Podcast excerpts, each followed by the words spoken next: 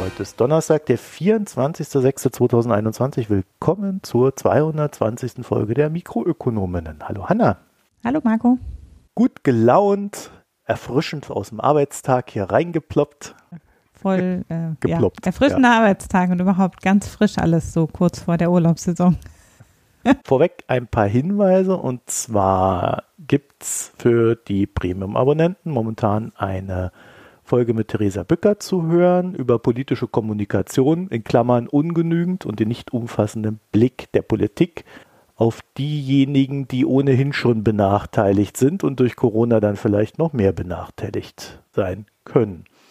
Ganz schlechte Datenlage, geschweige denn wirklich umfassender Blick im Sinne von, da gibt es ein Ministerium, das hat Informationen, das könnt ihr mal die Informationen mit dem anderen Ministerium zusammenführen und solche Sachen.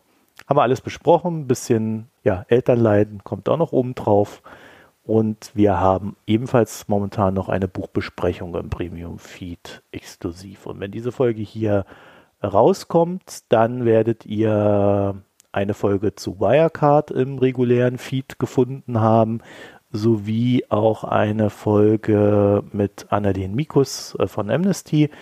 Die sind mittlerweile freigeschaltet, das waren ehemalige Premium-Folgen. Und wenn ihr das dann künftig eher hören wollt als jetzt, dann könnt und sollt ihr uns unterstützen. www.mikroökonom, oben rechts ist das Premium-Abo. Das hilft uns sehr, das brauchen wir. Wir sind ja immer noch lange nicht finanziert. Und alleine für die Folge zu Wirecard hätte es sich dieses Jahr schon gelohnt, finde ich. Ja, danke schön. Die war, glaube ich, so auch als Ergänzung zur ersten Folge, die wir dazu hatten mit dem Olaf Storbeck, ganz gut.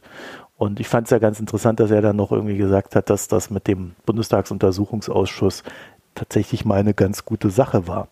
Man hört ja so selten Lob für die Politik, ne? Nee, gerade für die Bundesregierung eher selten. Ja, kann man so mal Kreuzekalender ankreuzen. Ja, dann haben wir noch unseren Newsletter, den ich schändlicherweise gerade sehr vernachlässige, weil, also inklusive dieser Woche habe ich jetzt noch so 10 Arbeitstage gehabt. Das sind jetzt ein bisschen weniger. Und 8 Podcast-Aufnahmen. So. Mhm. Deswegen, in meiner freien Zeit bereite ich Podcasts vor und schneide sie und nehme sie auf. Deswegen komme ich auch zu nichts anderem mehr. Trotzdem ist der Newsletter sehr lesenswert, wenn ich ihn mal verschicke. Verlinken wir ebenfalls. Und ansonsten bedanken wir uns natürlich für die Spenden, Premium-Abos und Daueraufträge in der letzten Woche. Das hilft uns sehr. Gerne mehr davon. Vielen lieben Dank. Und wer dann noch etwas zu schreiben hat, wie der Thomas zum Beispiel, der kann das tun, nämlich mh@mikroökonom.de, und ihr findet uns auch auf Twitter und Reddit, jeweils @mikroökonom mit OE. Wir sprechen nicht über Hannas Lieblingsthema. Armin, mein Freund, wir wollen heute nicht über ihn sprechen. Ihr müsst euch das immer so gehaucht vorstellen. Armin Laschet. Und das Wahlprogramm. Ich will überhaupt nie wieder was über den hören. Das Wahlprogramm der Union oder seine Ideen zur Delta-Variante. Ich kann jedem nur einen Tipp geben. Schaut mal auf seine Manschetten. Das sieht total scharf aus. Du meinst, dann ist man abgelenkt von dem Müll, den er redet. Anna, wir reden da jetzt nicht drüber. Nee, sonst heißt wieder, du rentest so viel und dann... Moment, Leute hören das nur, weil ich rente. Achso. Wurde mir versichert. Da gibt es vielleicht 2 Lager. Also kommen wir zum ersten Thema, der ist nämlich eine Hörerfrage vom Thomas, und die schließt so ein bisschen an unsere bisherige Berichterstattung über Lieferketten und Rohstoffpreise und so weiter an. Die haben wir ja recht frühzeitig gehabt, und als es dann soweit war, das ist immer so der Klassiker hier bei uns, dann habe ich keinen Bock mehr, mich drum zu kümmern, weil dann ist ja schon alles dazu gesagt und es wird nur noch ausgeführt. Jedenfalls, der Thomas möchte wissen, warum die Rohstoffpreise plötzlich um über 5% eingebrochen sind. Zumal er doch in letzter Zeit ständig von einem Superzyklus gelesen habe. Dazu habe ich zugegebenermaßen auf Twitter auch so einen ganz kleinen Thread, den ich immer wieder mal damit befülle, wenn das Wort auftaucht. Ja, der Thomas hat völlig recht. Also in den letzten Wochen hat man sehr viel davon lesen können, dass irgendwie der Superzyklus für Rohstoffe bevorsteht. Und so ein Superzyklus existiert genau dann, wenn die Rohstoffpreise über viele Jahre merklich angestiegen sind. Das heißt, man weiß eigentlich immer erst im Nachgang, ob es denn dann wirklich einen Superzyklus gegeben hat oder eben nicht. Vorher ist alles Spekulation. Wenn wir denn tatsächlich in einem Superzyklus wären, dann wäre es natürlich nicht ausgeschlossen, dass zwischendrin mal die Rohstoffpreise einbrechen, ne? Im Gegenteil, je schneller und höher sie steigen, desto mehr können sie auch mal einbrechen, ohne dass da wirklich groß was Negatives passiert. Natürlich für den Einzelnen immer, wenn er da auf der falschen Seite steht. Aber für den Gesamtkurs wird man dann über die Jahre sehen, dass eine gewisse Glättung stattfindet, gerade wenn es immer so nach oben geht. Preisanstieg über mehrere Jahre bedeutet nicht, dass der Preis nur nach oben geht, sondern eben nur in der Summe. Diese Volatilität, die wir da sehen in solchen Märkten, hängt tatsächlich mit der Liquidität zusammen, ne? Weil die Hedgefonds, die gehen da rein, oder die normalen Anleger gehen da rein, alle in freudiger Erwartung der noch höheren Kurse. Und wenn man dann mal 5% schief liegt, ja, dann verkauft man vielleicht auch aus Angst, da noch mehr zu verlieren. Wenn man auf Kredit gekauft hat, naja, vielleicht sogar noch eher. Und das ist so ein bisschen das Problem bei der ganzen Geschichte, wenn schon die Erwartung da ist, naja, dann sind auch entsprechend viele Anleger da, die da entsprechend positioniert sind. So, der Grund für diesen Einbruch von 5%, der war aber ganz interessant, weil, also wir haben ja darüber berichtet, dass China versucht, die Aufwertung seiner Währung zu verlangsamen. So, und in der Konsequenz wird der Einkauf von Rohstoffen, die ja meist in Dollar gehandelt werden, für die chinesischen Unternehmen teurer. Teurer, als es sein müsste. Zumindest teurer, als wenn die Währung weiter aufwerten würde. Um das wiederum zu kompensieren, hat China einen Teil seiner strategischen Rohstoffreserven freigegeben. Die haben die einfach auf den Markt gegeben, zu einem guten Preis, und damit sind dann auch die, krass, ja. die Preise der Rohstoffe unter Druck geraten. Wieso? Das ist halt der Hebel, den die haben, finde ich halt. Das ist immer mal wieder, dass man denkt so, wow. Ja, wobei man gerade dann, wenn viele long sind mit ihren Positionen, also auf der Kaufseite stehen und dann vielleicht auch noch gehebelt, also da braucht es ja dann immer nur so einen kleinen Funken, damit dann alle panikartig rausrennen. Ne? Mhm. Und bei China ist es halt so, dass natürlich auch so diese Erwartung, oh, dieses große, milliardenschwere Reich, die machen uns doch platt, ja, dann gehen wir lieber mal raus. So. Und das Ganze ist aber dann, und das ist ziemlich klassisch, just in dem Moment passiert, wo der Economist wie auch die Financial Times eigentlich gerade so ellenlange Artikel veröffentlicht hatten, dass das mit den billigen Rohstoffpreisen höchstwahrscheinlich nun doch wirklich vorbei ist und so Superzyklen nicht ganz unwahrscheinlich sind. Also wie zu neuer Marktzeiten, als die Bild-Zeitung dann geschrieben hat, dass jetzt wirklich jeder in Aktien rein muss und dann der gesamte neue Markt zusammengebrochen ist. In dem Moment.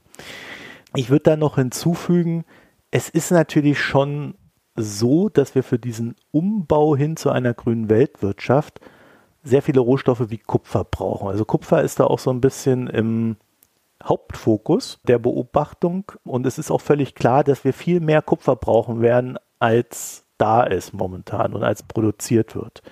Und wir wissen, dass das Problem bei Kupfer ist, also um so eine Mine zu aktivieren, das kann schon mal 10 Jahre dauern. Das ist das eine Problem. Da muss natürlich ordentlich Kupfervorräte finden, die dann auch zugänglich sind. Ne? Also ich erinnere mal immer an diese berühmte Mine in Bougainville. Nein, ihr guckt jetzt nicht nach der Aktie und ihr kauft sie bitte nicht.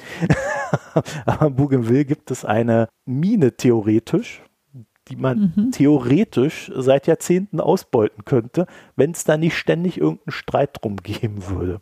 Und wenn dann selbst so ein Unternehmen wie Rio Tinto irgendwann mal aufgibt, kann man sich ungefähr vorstellen, wie schwierig das ist, da irgendwie Kupfer aus der Erde rauszuholen. Und so hat man natürlich verschiedene Gebiete auf der Welt, wo theoretisch irgendwas möglich ist, wo es aber praktisch einfach nicht geht, aus eben politischen Gründen. Dann haben wir noch so das Problem, es gibt Anteilseigner im Regelfall bei diesem großen Rohstoffkonzern, und die haben irgendwie nach 2008 begonnen, die Schnauze voll zu haben von Investitionen.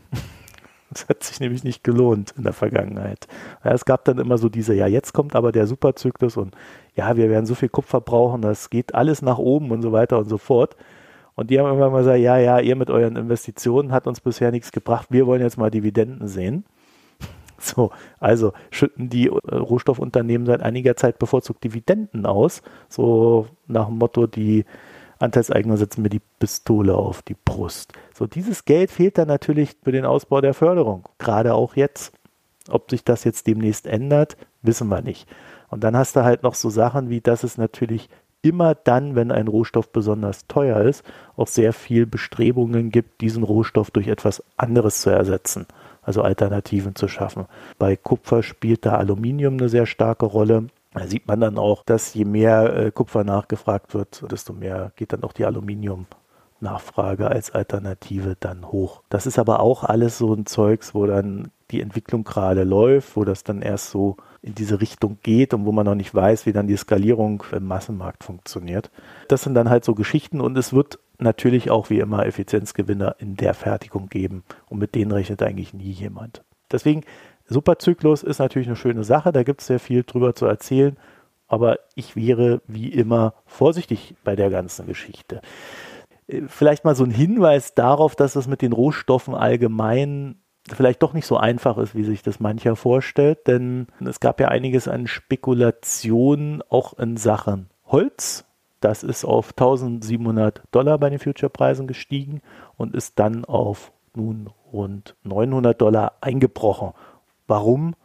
Ja, weil 5% mehr Bäume und 5% mehr Produktion da angekündigt wurde. Ich kann jetzt auch fragen, ob das jetzt wirklich so das Riesending ist, aber da sieht man halt, wie preissensibel dann auch so eine Hypes sind. Und ja, wir haben dann noch heute just vor 8 Stunden genau vom Georg einen Hinweis auf Twitter bekommen, weil Peter Altmaier hat das mit dem Holz jetzt auch entdeckt und just in dem Moment, wo es eingebrochen ist, hat er dann gesagt, ja, wir können ja mehr Fichten fällen. Da gibt es irgendwelche Einschränkungen beim Einschlag von Fichten und die könne man ja jetzt zurücknehmen, weil wir brauchen Holz. Mhm.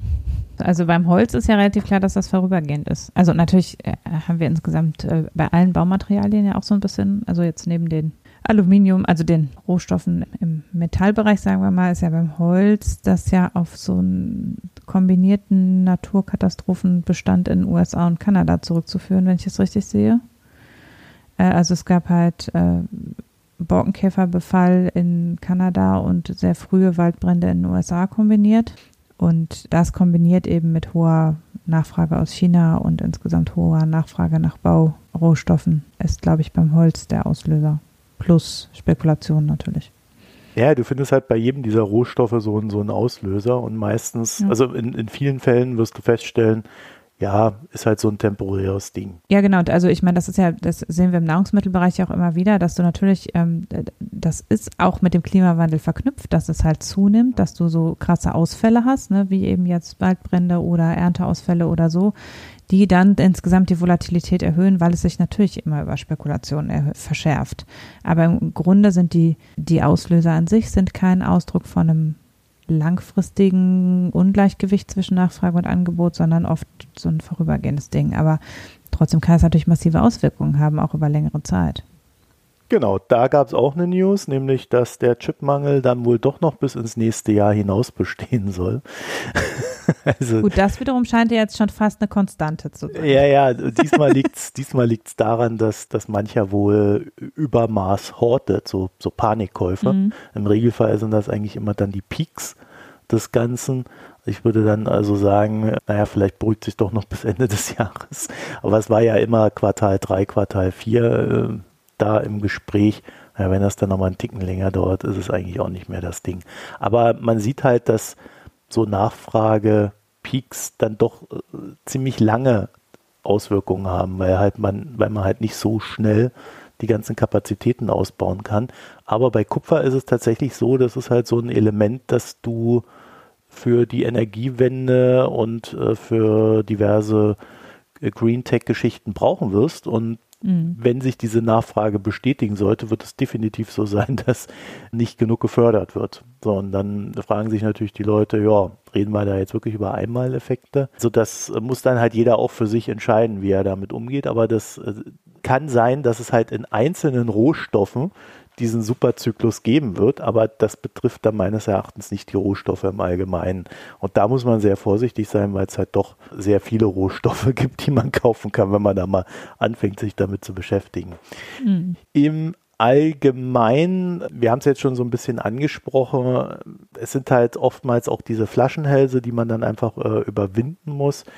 Und ich bin da, und das wollte ich dann noch ergänzen, auch so ein bisschen vorsichtig, was so dieses Thema Inflation betrifft, weil natürlich sehen wir jetzt eine gewisse Inflation und es gibt auch wieder diese Differenz, die Notenbanken sagen, ja, also eigentlich muss man sich da keine Sorgen machen, das sind temporäre Effekte. Und aus dem Markt hört man dann halt, oh, die Inflation und das ist alles ganz schlimm und jetzt verändert sich alles. Ja, wo man sich dann halt so fragt, wer hat da wohl recht? Ich tendiere eher dazu, dass die Notenbanken recht haben und das ergibt sich dann halt auch so Sachen wie, dass wir in den USA gesehen haben, dass der Haupttreiber dieser Inflation Energie ist und gebrauchte Autos. Ja, also Autoproduktion, das wissen wir ja, auch wegen dem Chipmangel ziemlich schleppend, also muss man dann halt gebrauchte Autos kaufen und in so sensiblen, austarierten Märkten wie in den USA, wo auch ein sehr effektiver Gebrauchtwagenmarkt besteht.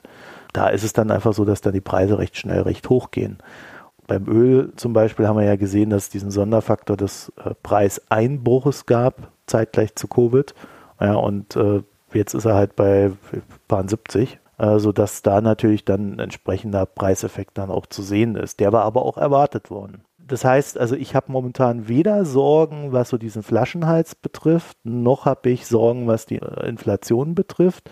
Aber einzelne Rohstoffe werden in den nächsten Jahren definitiv im Fokus stehen. Und da muss man dann halt rausfinden, welche das sein werden. Jetzt kommen wir auch zum grünen Thema. Ich wollte gleich auch nochmal was zur Inflation sagen. Ach so, ja dann. Nee, das ist später erst. Aber so, ja, dann. Ich habe auch schlimme Dinge über Inflation schon wieder gelesen, als ich mich mit der Wirtschaftsprognose beschäftigt habe. Ja, das ist ja schön. Dann haben wir dann so ein durchlaufendes Thema hier. Aber das schließe ich jetzt auch an, weil das ist natürlich auch passend. Genau, also du hast ja jetzt EU-Agrarsubventionen und die fördern natürlich auch die Inflation. Ob jetzt Inflation, auf jeden Fall haben wir da das natürlich auch mit einem Markt zu tun, der zum Beispiel klimaanfällig ist. Aber ja, also der EU-Agrarmarkt ist ja völlig kaputt, was Preis und so anbelangt. Deshalb kann man da auch, also da würden wir einen Mangel vielleicht gar nicht merken. Wir sehen bei allem, was wir an Agrarprodukten von außerhalb der EU bekommen, sehen wir teilweise so krasse Preisschleifen und innerhalb der EU ist das wie in so einem Wattepäckchen. Und alles ist so abgefedert durch diesen Subventionshaushalt, der ja gefühlt alles schlimmer macht. Also zumindest ich habe immer den Eindruck, diese Subventionsgeschichte, da weiß die rechte Hand nicht, was die linke tut und es gibt eine Subvention für X, Y und Z, die sich widersprechen und die nicht richtig ineinander greifen und schon gar nicht irgendein bestimmtes strategisches Ziel verfolgen. Und so ähnlich findet das jetzt auch der EU-Rechnungshof. Also wir befinden uns ja gerade in der Neuaushandlung der gemeinsamen EU-Agrarpolitik ab 2023. Also die EU-Agrarminister und der Ministerrat und das EU-Parlament streiten sich darum, weil das EU-Parlament auf eine höhere Gewichtung der Klimafaktoren hinwirken möchte und eben relativ klar sagt, wir wollen, dass mindestens 30% des EU-Agrarhaushalts direkt in emissionsreduzierende Politik fließt. Und der Ministerrat mit Julia Klöckner und ähnlichen Menschen ausgestattet findet es schon 20% zu viel. Und da gibt es jetzt seit Anfang Mai laufen da die Verhandlungen, die mehrfach unter- oder abgebrochen wurden zwischendrin und dann immer in so Dreiergrüppchen weitergeführt wurden. Also es gab eben das ist in dem FAZ-Artikel, den ich verlinke, ganz witzig zusammengefasst, weil die Beteiligten wollen noch einmal versuchen, sich auf eine gemeinsame Linie ab 2023 zu einigen. Die Erfolgsaussichten sind unklar, denn es gab irgendwie erst zwischen EU-Parlament, Ministerrat und Kommission einen Trilog, dann den Super-Trilog, dann den Jumbo-Trilog und jetzt ist es wieder der Super-Trilog.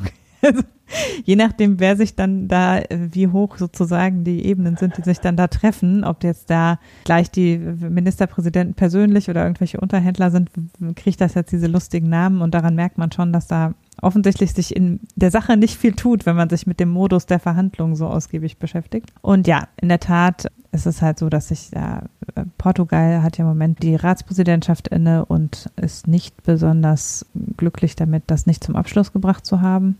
So richtig bewegt es sich dann nicht und sie müssen jetzt ja bald mal fertig werden, wenn sie 2023 was Lauffähiges haben wollen. Und da passt so ein bisschen rein, dass jetzt eigentlich retrospektiv der Europäische Rechnungshof sich mit einem Bericht zur Agrarpolitik und dem Klimaschutz zu Wort gemeldet hat. Also der Rechnungshof hat geprüft, ob die bisherige Agrarpolitik, also die von 2014 bis 2020, die Ausrichtung auf die Klimaschutzziele sich bewahrheitet hat oder so oder nicht, weil ja schon seit 2014 wir angeblich klimafreundliche Komponenten in der gemeinsamen Agrarpolitik haben. Und sie sagen, nö, Im Wesentlichen hat sich da nichts getan, was die Klimawirkung der europäischen Agrarpolitik anbelangt. Es gibt zwar Summen in dreistelliger Milliardenhöhe, die angeblich für den Klimaschutz reserviert sind, die aber in erster Linie für Artenschutz und Naturschutzgebiete und sowas ausgegeben werden. Also jetzt durchaus nennenswerte Schutzfunktionen, aber eben nicht Klimaschutzfunktionen in allererster Linie erfüllen. Also seit 2013, wo die sogenannte grüne Wende ja beschlossen worden ist, sind die Treibhausgasemissionen aus der EU-Landwirtschaft weiter angestiegen und machen 10% der Gesamttreibhausgasemissionen der EU aus. Also es ist schon was, wo es sich auch lohnt, was zu investieren. Und das kann man eben nicht über Naturschutzgebiete retten, sondern man muss konkret an die Auslöser ran. Und die Auslöser sind eben Viehhaltung, chemischer Dünger und die Umnutzung von Moor- und Grünflächen in Ackerland. Und das ist alles drei überhaupt nicht angegangen worden. Also die Klimaschutzgelder sind halt ausgegeben worden für Dinge, die nicht in irgendeinem dieser Gebiete irgendwas bewegen. Und insbesondere die Viehhaltung macht halt allein 50% der Emissionen aus. Und dabei ist die Einfuhr von Tierfutter aus Drittstaaten noch nicht mit eingerechnet. Die EU fördert aber über die Agrarpolitik weiterhin den Absatz tierischer Erzeugnisse. Also die Umnutzung von Ackerland in Weidefläche zum Beispiel wird nach wie vor über die Flächenprämie honoriert. Auch der Einsatz von chemischem Dünger wird überhaupt nicht angegangen. Und die Förderung des Biolandbaus, die ja mit drin steht, hatte halt keinen nennenswerten Mengeneffekt. Also die gibt es zwar, es gibt auch immer mehr Höfe, die auf Biolandbau umstellen und damit auch die chemischen Düngereinsätze reduzieren, aber gleichzeitig haben die anderen Landwirte mehr chemischen Dünger eingesetzt. Ja, dann nützen halt auch die Ökobauern nichts. Also bei diesen Themen kann ich irgendwie immer nur aufstöhnen. Das ist ja so jedes Mal deprimierend, wenn man das hört. Und es gibt halt auch so das ist halt alles so absurd, weil zum Beispiel, wenn man Torflächen trockenlegt, erhält man dafür nach wie vor Brachprämie. Dabei sind ja Moorlandschaften, die wieder bewässert werden, eigentlich klimafreundlich. Also du kriegst für das Entwässern von Moorflächen, kriegst du immer noch Geld. Und wenn man eben die Flächen dann wieder renaturiert, dann kriegt man dafür kein Geld mehr.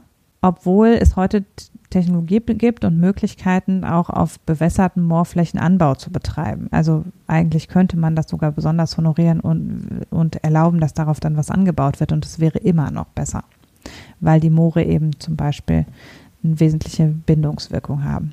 Die Reform, die jetzt diskutiert wird, sieht wohl erstmals Direktzahlungen vor, direkt für klimafreundliche Sachen, aber es ist auch wieder, anstatt dass sie mal die Sachen abschaffen, die klimafeindlich sind, gibt es jetzt obendrauf Direktzahlungen, wenn man auch was Klimafreundliches macht. Ja, und da ist dann auch wieder die Frage, ob sich das dann nicht so wie mit dem Ökolandbau halt nur rausrechnet am Ende. Insgesamt sagt der Rechnungshof aber auch, alleine über die Agrarhilfen ist die Steuerungswirkung nicht groß genug, also nur über Umsteuern bei den Agrarsubventionen wird man es nicht erreichen, weil am Ende müsste man an den Viehbestand ran. Also man müsste sagen, der Viehbestand muss reduziert werden, geringerer Fleischkonsum muss in irgendeiner Form politisch befördert werden, weil diese 50% Emissionen aus dem Viehbestand, die kriegt man halt nicht runter. Entsprechend spricht sich der Rechnungshof zusätzlich für öffentliche Kampagnen, die Reduktion von Fleisch in öffentlichen Einrichtungen und so weiter aus. Hast du auch irgendwas Positives oder? Nee, für die Agrarpolitik gibt es nichts Positives. Vor allen Dingen nicht, weil ja selbst wenn sie jetzt diese Direktzahlung umsetzen wollen würden, das Parlament will 30%, aber sie einigen sich ja nicht mehr. Also selbst auf die Sachen, die schon auf dem Tisch liegen, einigen sie sich ja nicht. Es sieht es für den Moment nicht so gut aus, obwohl man halt, also bei Landwirtschaft hätte man halt im Bereich Klimaschutz schon einen ordentlichen Hebel und das ist aber was nicht von heute auf morgen geht. Sondern weil was ähnlich wie Umstellung der Autoflotte einfach bestimmte Vorlaufeffekte hat. Landwirte stellen ja nicht von heute auf morgen von Viehwirtschaft auf eine andere Form von Landwirtschaft um. Also das kannst du ja nicht erwarten, sondern das hat ja einen langen Bestandsaspekt. Auch die Umstellung auf Ökolandbau dauert Jahre. Das heißt, man müsste halt da eigentlich schon vor Jahren mit angefangen haben. Und wenn man jetzt da was erreichen will, müsste man das dann wenigstens jetzt schnell angehen und nicht noch auf die lange Bank, auf die nächste Legislaturperiode oder auf was auch immer schieben. Dann kommen wir zu Specs. Jetzt ist vorbei mit schönen Überleitungen, so. Ja, also dazu fällt mir dann noch. Aber gut, ich habe hier die Überschrift Specs und der gelebte Wahnsinn. Vielleicht ja, ist es ja doch wieder, irgendwie eine Überleitung gewesen, ohne eine sein zu wollen. Ja, also wir müssen tatsächlich nochmal über Specs reden. Ich habe mir das Ganze einfach nochmal ausführlich angeschaut. Wir haben ja da auch wirklich schon, ich glaube jetzt zweimal recht intensiv drüber gesprochen, dennoch eine kleine Erinnerung. Hinter Specs steht im Prinzip die Idee, den normalen Gang der Dinge zu verändern. Also statt einer normalen Neuemission, über die Unternehmen Geld am Kapitalmarkt einnehmen und dabei gleichzeitig sich listen lassen, das sogenannte IPO, an dem vor allen Dingen Banken sehr gut verdienen, sind Specs so als Vehikel bereits mit Geld an der Börse gelistet und man bringt dann nur noch ein anderes Geschäft ein. Das ist zumindest mal so im Groben das Ding. Da gibt es natürlich noch so ein paar Besonderheiten. Zum Beispiel ist eins der Probleme mit dem Specs, dass in ihnen sehr verschiedene Interessen liegen. Zum Beispiel nicht immer, aber sehr oft bekommen die Initiatoren solch eines Specs einfach mal 20% der Anteile. Einfach nur dafür, dass sie halt so einen Spec aufgesetzt haben. Das sind dann nicht die gleichen Leute, die das Geld in den Spec legen. Also da merkt man schon, da verdient jemand dran, dass er einfach nur etwas zur Verfügung stellt und das ist noch nicht mal die teuerste Art und Weise des zur Verfügung stellens. So, die Geldgeber wiederum bekommen dann Anteile für ihr Geld mit einer gewissen Garantie, haben aber nur begrenzten Einfluss auf das Geschehen und den Fluss dieser Gelder. Was in der Konsequenz dann dazu führt, dass Spec-Investoren teilweise viel mehr an Kosten berappen müssten, als dies beim normalen Börsengang der Fall gewesen wäre. Und das, obwohl das ja genau der Pitch für die Specs ist, dass die schrecklichen Kosten, die mit so einem Börsengang verbunden sind, wo die Banken sich gesund stoßen und ohne Arbeit reich werden, die sollen sie doch vermeiden. Naja, also wir befinden uns gleichzeitig aber auch in einem Markt, in dem es unglaublich schwierig geworden ist, sich an beispielsweise Startups zu beteiligen. Versuch mal, dich an Startups zu beteiligen. Geht gar nicht mehr so einfach, weil die mittlerweile industriell gezüchtet werden und entsprechend abgeschottet vom normalen Investor sind. Also ich als kleiner Investor kann mir nicht das neue Facebook kaufen. Da müsste ich dann schon richtig viel Asche aufbringen, um da sehr vorne in dieser Kette zu stehen. Specs bieten oder vielleicht auch boten zudem so ein bisschen die Illusion, Anteil halt eben an diesem Markt haben zu können. Und für Specs-Anleger gibt sich jetzt folgende Situation. Die zahlen im Regelfall $10 je Aktie und die eingebrachten Firmen haben nach aktuellen Erkenntnissen einen Wert von $6,7 je Aktie gerundet. Ne, das zeigt, dass man eigentlich einen Verlust von 33% erzielt mit diesem Investment oder dieser Spekulation. Und da kann man sich natürlich auch fragen, ihr erinnert euch, ich habe euch vom POP erzählt, also wenn ein Spec ein Unternehmen bekommt, das in es reingelegt wird, dann macht es POP, das heißt der Kurs steigt wie blöde. Das ist dann auch der Moment, wo Hedgefonds dann ihre Aktien gerne verkaufen. In dem Fall ist es dann aber so, wenn man diese Zahlen kennt, die natürlich dann so ein bisschen wissenschaftlich auch hergeleitet sind und daher auch eine Nachbetrachtung sind, also nie auf den Einzelfall umgelegt werden können. Aber theoretisch müsste man ja sofort seine Aktien verkaufen, wenn man die News bekommt, so, hier wird jetzt was eingelegt. Also, weil ja dann quasi der Verlust gültig wird. Aber es gibt ja dann bei den Specs auch immer eben noch diese Garantie, die man ziehen kann. Und das wäre dann natürlich die bessere Variante, als einfach zu verkaufen. So, das Schöne am Aktienmarkt ist aber, dass man halt auch mit falschen Entscheidungen sehr viel Geld verdienen kann. Es gibt dann halt Specs, die sind ohne fundamentalen Grund auf $60 geschossen. Und zwar auch nachdem ein völlig wertloses Unternehmen da reingelegt wurde. Warum? Marketing und Fantasie. Ja, also die Imagination des Menschen hilft über sehr viel hinweg. Für die Initiatoren der Specs ist es halt ein ziemlich geiles Geschäft, weil du kriegst ja deine Aktien, deine 20%. Und musst dann eigentlich nur noch ein Unternehmen reinlegen, Marketing dafür machen. Und wenn du kaum was für diese Aktien bezahlt hast, also eigentlich nur die Leistung des Aufsetzens dieses Specs, dann kannst du eigentlich nicht verlieren bei der Geschichte. Ob der dann bei 10 oder 60 steht, ja, also du hast eigentlich immer einen Gewinn. Ein wichtiger Aspekt bei der ganzen Geschichte ist, dass immer behauptet wird, dass Specs recht wenig Regulierung unterliegen, was so gar nicht stimmt. Aber sie haben viel mehr Freiheiten als bei einem IPO, was so das Ding mit Zukunftsprojektionen betrifft. Das heißt, bei einem IPO hast du Schweigefristen, die dazu führen, dass du mehr oder weniger ein halbes Jahr, bevor du da dein IPO machst, nichts mehr sagen darfst. Du darfst nicht sagen, also nächstes Jahr mache ich 100% mehr Umsatz oder so. Darfst du nicht. Naja, bei den SPACs kannst du halt diese Zukunftsprojektionen raushauen und das wird dann natürlich auch exzessiv gemacht und natürlich stimmen die nicht. Zumindest oftmals nicht. Aber was brauchst du? Du brauchst natürlich diese Werbung, die kannst du machen und wenn du Werbung machst, machst du auch immer eine Geschichte.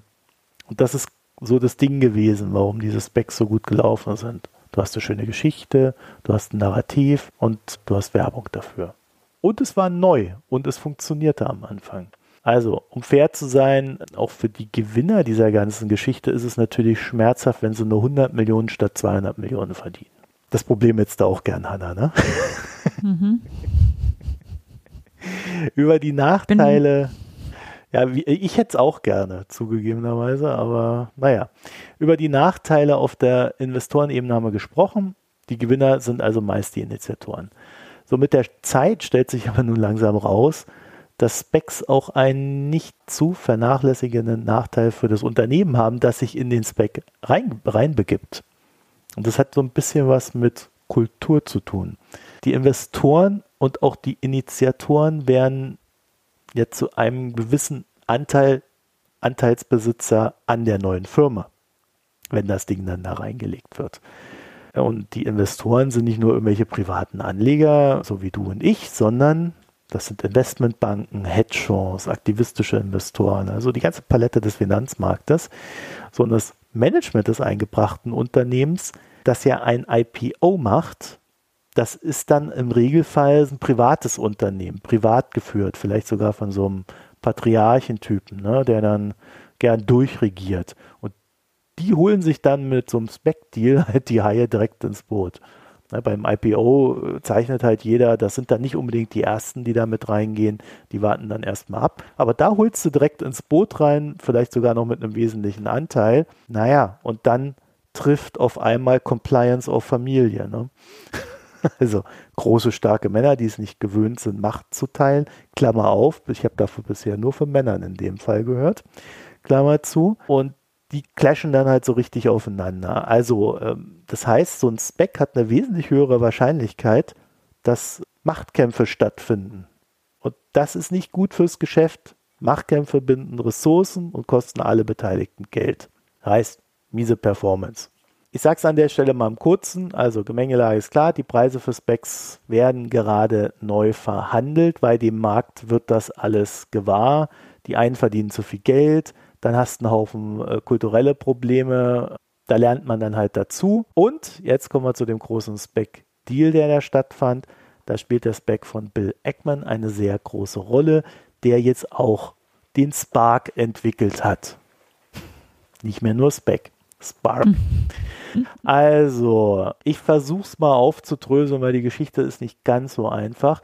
Ackman hatte seinen SPAC, das ist der Pershing Square Tontine Holding, bereits tatsächlich nicht mit dieser Unart der kostenlosen Aktien für die Initiatoren aufgelegt. Aber er hat den SPAC zu $20 je Einheit emittiert. Die Investoren erhielten dann eine Einheit mit einer Aktie sowie ein Neuntel einer Garantie zu $23. Also die Garantie entspricht $23. Außerdem konnte er noch 1 bis 3 Milliarden neue Units ausgeben, also 3 Milliarden an neuen Geldern einnehmen. Bis zu 3 Milliarden an neuen Geldern einnehmen. Also ihr merkt, da würde man dann auch $10 je Unit zahlen müssen. So, der Hintergrund ist, dass sich SPAC-Investoren im Zuge eines Deals über ihre Garantieanteile das Cash auszahlen lassen können. Also wenn dir der Deal nicht gefällt, holst du deine Kohle zurück. Das heißt, man muss ihnen theoretisch ein gutes Angebot machen. Aber wenn so ein Markt außer Rand und Band ist, sprich voller Gier, ist dem Markt das völlig egal. Also Ackman sammelte erstmal $4 Milliarden ein und plant nun 10% an Universal Music zu kaufen. Die Bewertung von Universal liegt damit bei $40 Milliarden.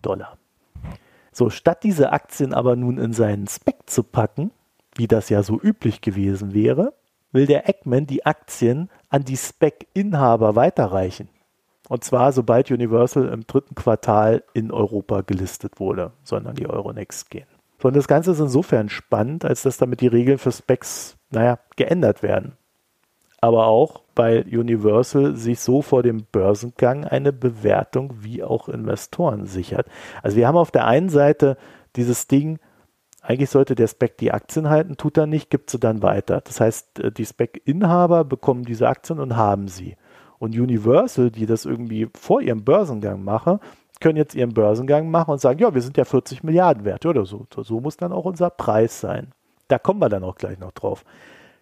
Gleichzeitig wird der SPAC, bei dem wir jetzt erstmal bleiben, bis zu 1,6 Milliarden neue Units ausgeben, also ungefähr 1,5 Milliarden neues Geschäftsgeld auf dem Konto haben. Und zwar ohne, dass ein neuer SPAC dafür aufgesetzt werden muss.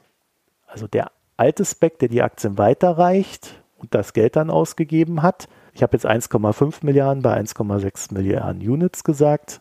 Der Deal wird 4,1 Milliarden kosten, 1,5 Milliarden bleiben als Cash im SPAC. Und gleichzeitig haben die dann noch einen Deal mit dem Ackman Hedgefonds ausgehandelt, das sie ja selber sind, dass man dann noch Zugriff auf bis zu 2,9 Milliarden Dollar hat. So, und der Gag an der Sache ist, es existiert keine 2-Jahresfrist mehr für dieses Geld. Das heißt, der Ackman kann sich auch 3 oder 4 Jahre Zeit lassen, um dieses Geld in irgendeinen Deal umzuwandeln. So, jetzt kommen wir zum Thema SPARC. Nennt sich Special Purpose Acquisition Rights Company. Das heißt, die Tontine-Einleger können bevorzugt $20 an diesem SPARC zeichnen, aber erst, wenn ein Deal ansteht. Das heißt, das Ding wird umgedreht. Nicht du gibst Geld rein und hoffst auf einen guten Deal, sondern der Ackman macht einen Deal, bietet dir dann an, daran teilzunehmen und du kannst dir halt überlegen, ob dir das Ding das Geld wert ist. Und niemand ist verpflichtet, Geld reinzugeben. Und wahrscheinlich wird er das dann wieder kombinieren mit seinem SPAC, sodass auf der einen Seite 2,9 Milliarden verwendet werden, der Deal also sicher ist und die anderen sich nur noch mal dran beteiligen können. So, und nun sagen die einen, dass Ackman hier die SPACs weiterentwickelt hat und total ein innovativer Typ ist und überhaupt das alles ganz toll ist. Und die anderen sagen, Ackman hat versagt. Der hat nämlich kein Unternehmen für seinen SPAC gefunden. Er musste also einen Stunt hinlegen, um dieses Ding aufzulösen, weil sei eben die Zeit ausgegangen ist. Und vielleicht, würde ich sagen, ist einfach beides wahr. Denn die Lösung ist recht elegant, die er gefunden hat. Sie ist aber auch recht teuer. Es gab nämlich, und das ist jetzt das Schöne an dieser Geschichte, es gab einen weiteren Bieter für Universal. Und die wollten die Bewertung bei 30 Milliarden ansetzen. Das heißt, Ackman riskiert jetzt $1 Milliarde mehr, um die Bewertung von Universal für den Hauptanteilseigner Vivendi hochzutreiben. Und es kann ihm scheißegal sein, weil die Aktien landen ja zu diesem Preis bei den SPAC-Inhabern. Das heißt, er trägt da nicht das Risiko. So, Hannah, habe ich das verständlich erklärt? Also im Anschluss an deine letzten Ausführungen habe ich jetzt alles verstanden, glaube ich. Okay, also wenn du da keine Fragen hast, dann kommen wir einfach zur Wirtschaft in Zeiten von Corona. Nach Corona. Die Wirtschaft hat schon nach Corona. Ach so, ja, dann. Nö, die sind jetzt fertig, habe ich gelesen. Ach so, da sind sich Corona alle fertig. Einig. Gut. Also der eigentliche Skandal ist, dass das IFO-Institut und das IMK sich einig sind. Das passiert in letzter Zeit so oft, dass man schon fast Angst kriegen kann. Also muss ich das einordnen? Nein, alle wissen das, oder? Was? Wo sich das IFO-Institut und das IMK in der politischen Landschaft ungefähr einordnen würden. Der Clemens Fuest hat ja eine ganz scharfe Wende hingelegt. Der ist ja jetzt quasi Gewerkschafter. Das würden wir, glaube ich, nicht behaupten. Also IFO und IMK sind wirtschaftlich sich nicht unbedingt nahestehend, aber in letzter Zeit ist man sich öfter mal einig, was wohl krisenbedingt der Fall ist, wäre meine Deutung. Ja, genau. Das finde ich in der Tat auch ein insgesamt erfreuliches Ergebnis, dass doch jetzt so in der Analyse und Umgang mit der Krise es da sehr bereichs- und politikspektrumsübergreifende Zusammenschlüsse und Zusammenarbeit in der Ökonomenschaft, ja leider nicht in der Politik, aber in der Ökonomenschaft gibt. Aber es bröckelt auch schon wieder, ne? Ja, natürlich, ne? Ja. Wird nicht lange halten. Der äußere Feind ist nicht mehr da. Nein, aber jedenfalls, mit der Wirtschaft geht es nach oben, sagt sowohl der IFO-Geschäftsklimaindex als auch die aktualisierte Konjunkturprognose des IMK. Fangen wir vielleicht an mit dem IFO-Geschäftsklimaindex. Der IFO-Geschäftsklimaindex ist brillant gut, am besten seit 2018 ungefähr, also besser als Vorkrisenniveau. Der Gesamtindex liegt jetzt bei etwas über 100, wenn ich jetzt richtig gesehen habe, 101, noch was, ja. Also von 99,2 im Mai auf 101,8 im Juni, aber das ist, sind jetzt ja so Zahlen, die sind so Schall und Rauch, aber es ist das höchste Niveau seit November 2018. Also es ist ja so, wir sind in die Krise ja schon mit einer etwas kriselnden Situation gestartet. Also Ende 2019 sah es ja schon nicht so, sowieso nicht so ganz gut aus. Es war so ein bisschen behäbig, glaube ich, würde ich sagen, war die Wirtschaftsstimmung. Und dann gab es ja über das Jahr 2020 einen massiven Einbruch. Im IFO-Geschäftsklimaindex allerdings insbesondere jeweils immer nur während der Lockdown-Phase. Also man muss sagen, auch letztes Jahr über den Sommer hatte sich das Geschäftsklima ganz gut erholt und auch dieses Jahr ist es gar nicht so stark eingebrochen wie letztes Jahr im Lockdown. Und das hatte viel damit zu tun, dass die Auftragslage gerade aus dem Ausland relativ konstant geblieben ist. Was natürlich stark eingebrochen ist, ist die deutsche Binnenkonjunktur gewesen, insbesondere die Einzelhandelsnachfrage, Hotel- und Gaststättengewerbe und so weiter. Das hat sich natürlich schon auf den Index niedergeschlagen, aber im produzierenden Gewerbe war ja die Stimmung jetzt auch Anfang des Jahres gar nicht so schlecht. Also bis auf eben die Rohstoffkrise, über die wir eben schon gesprochen haben, die natürlich im Baugewerbe und im produzierenden Gewerbe schon auch reinhaut, war es jetzt nicht so schlimm wie letztes Jahr. Aber jetzt ist der IFO-Geschäftsklimaindex auf deutlich höher als Vorkrisenniveau gestiegen. Das heißt, insgesamt beurteilen die Manager die Lage besser als zuletzt und auch für die kommenden 6 Monate werden ja Firmen befragt. Und die Firmen sagen auch, für die nächsten 6 Monate sehen sie es positiv. Also nicht nur im Moment, sondern auch für die Zukunft. Die Auftragslage sind gut, die Auftragsbücher sind voll. Und auch die Aussichten für den Außenhandel, die jetzt neu monatlich vom IFO erhoben werden, sehen ebenfalls gut aus. Also es wird auch für die nächsten Monate mit einem steigenden Exportüberschuss und mit steigenden Exporterwartungen gerechnet, aber, und das ist ganz interessant und auch eine ganz gute Überleitung, insbesondere die Binnennachfrage ist angestiegen und die Binnennachfrage ist auch, also die private Konsumbinnennachfrage wird auch vom IMK als einer der Haupttreiber des gesamten Wirtschaftsaufschwungs gesehen und das ist für deutsche Verhältnisse wirklich außergewöhnlich. Also das hatten wir in den letzten 10, 15 Jahren ist ja oft so vielleicht übergeschwappt in die Binnennachfrage und jetzt ist aber tatsächlich die Binnennachfrage treibend für die positive Stimmung.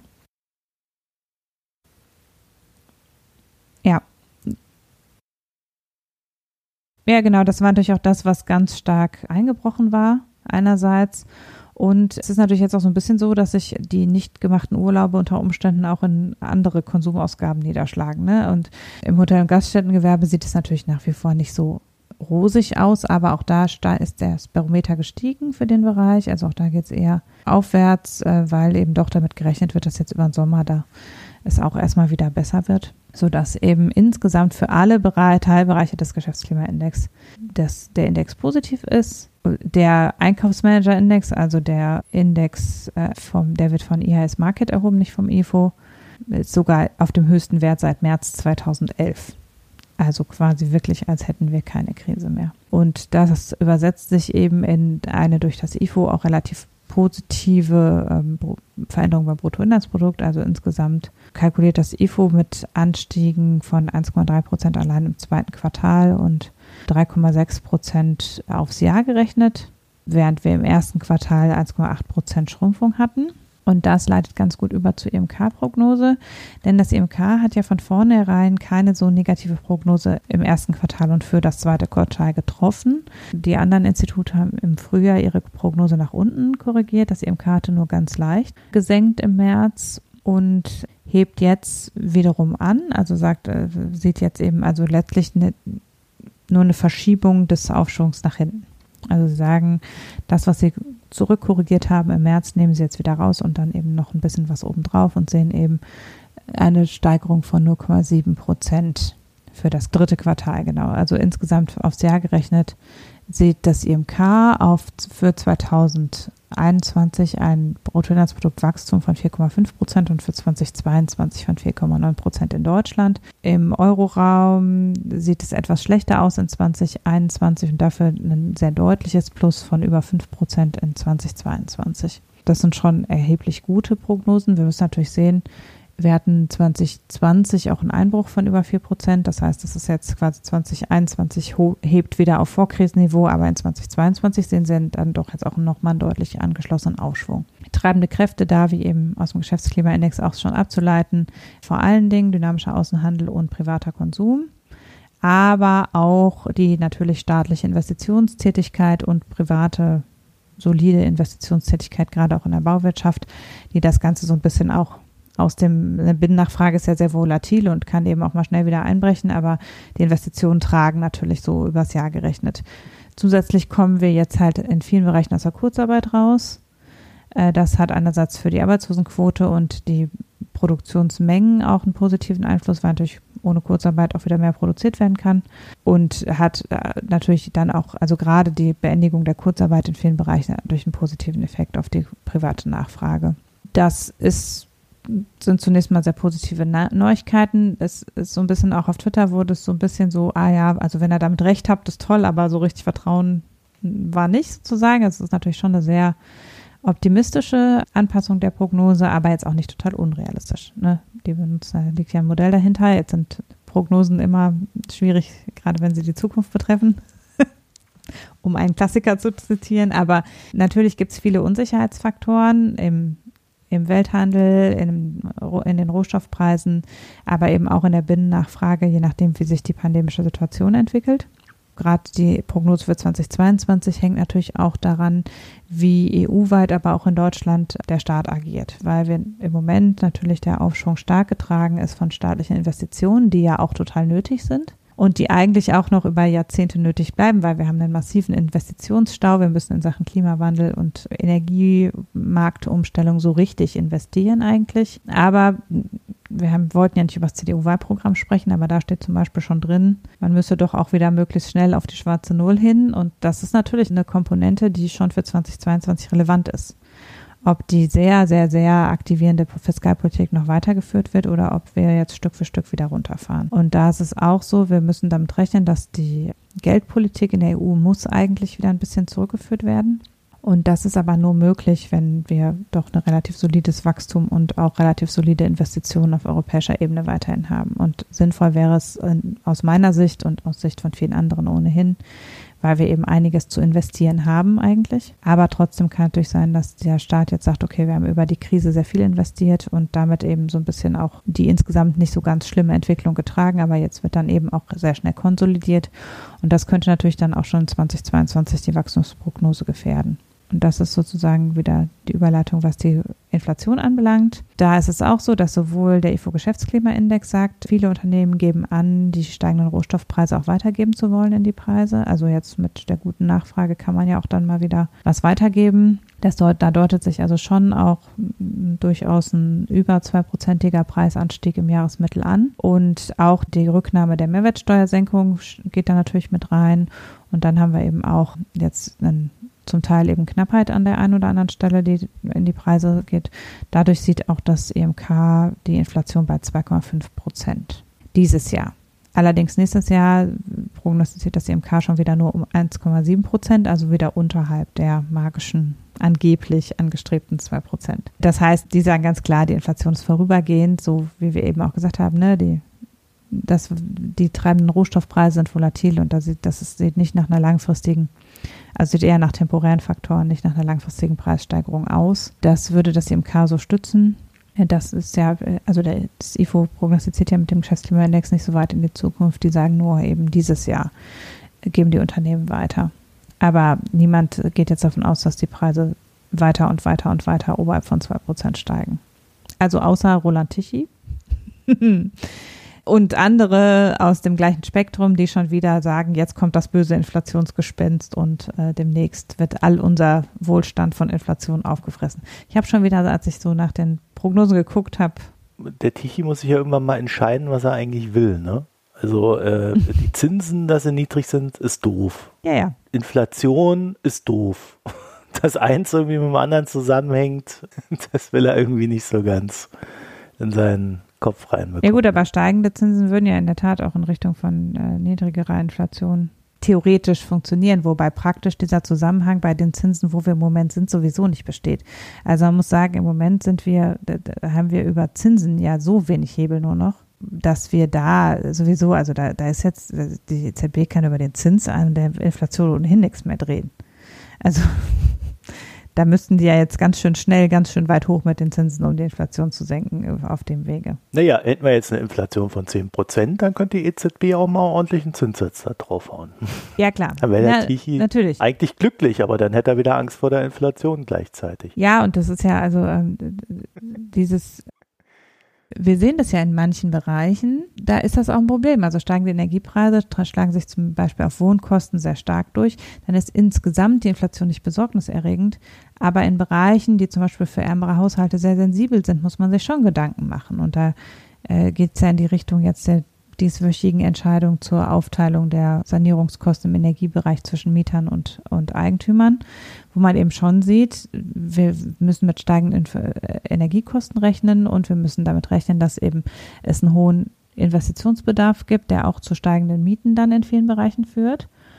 Und das wird dann mehr als ausgeglichen von anderen Bereichen, wo die Inflation nicht besonders hoch ist. Trotzdem muss man ja auch immer auf die Zusammensetzung der Preise gucken. Und es ist eben ein Unterschied, ob die Energiepreise steigen oder ob die Preise für, keine Ahnung, Luxusgüter oder für Nahrungsmittel. Das macht eben schon im Effekt auch über die Einkommensverteilung einen Unterschied.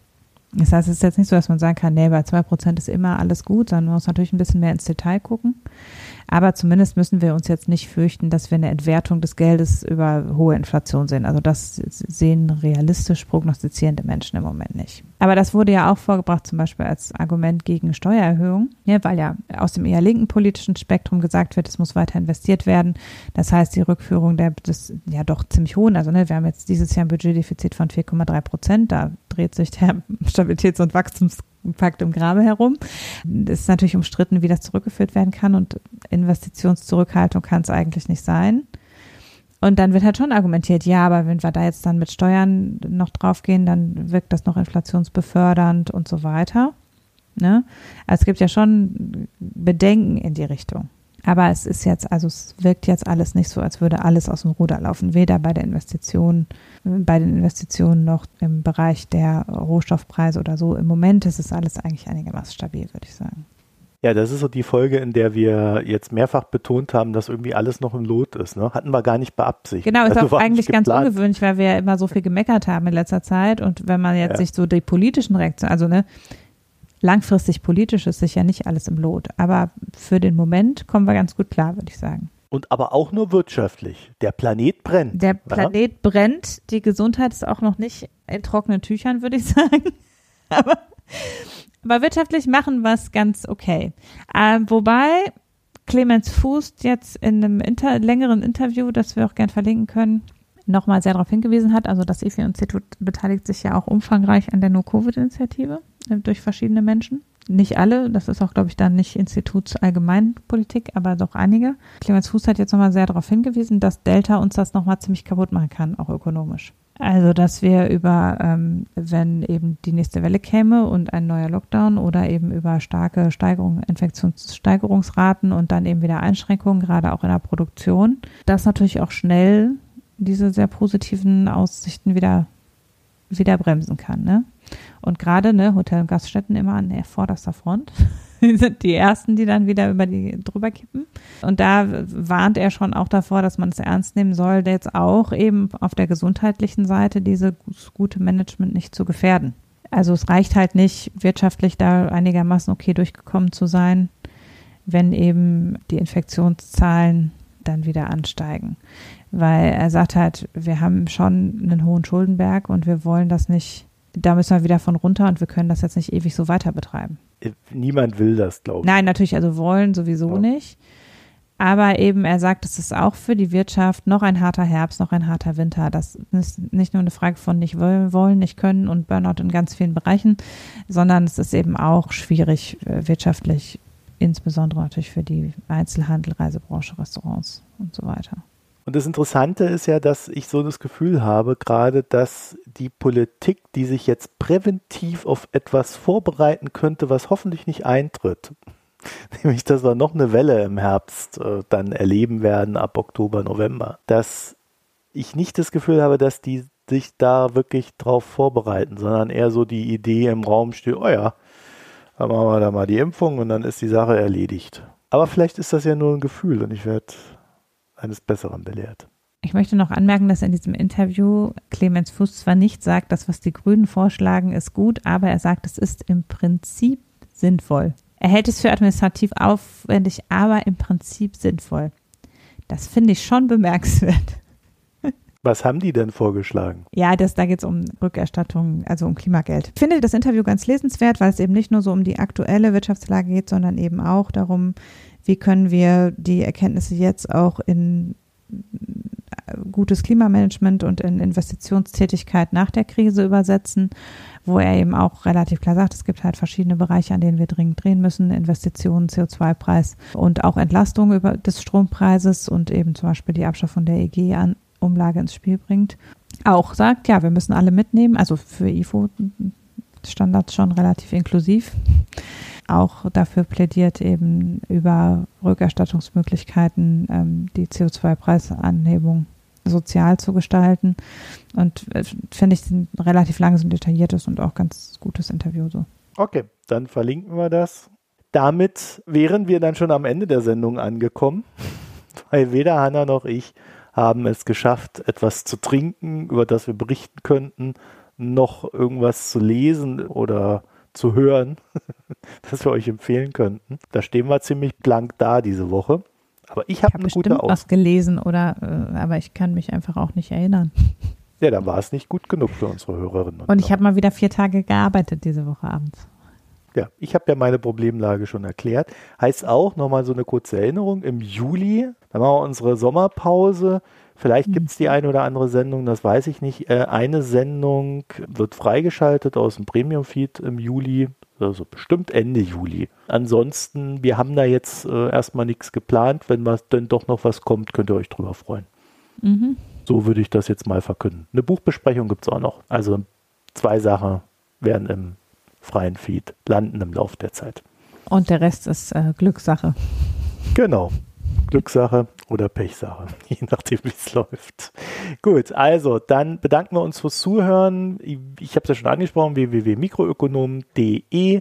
Da findet ihr dann alles, worüber ich gerade schon erzählt habe, inklusive Spendenbutton für die Menschen, die nur die Hauptsendung unterstützen wollen.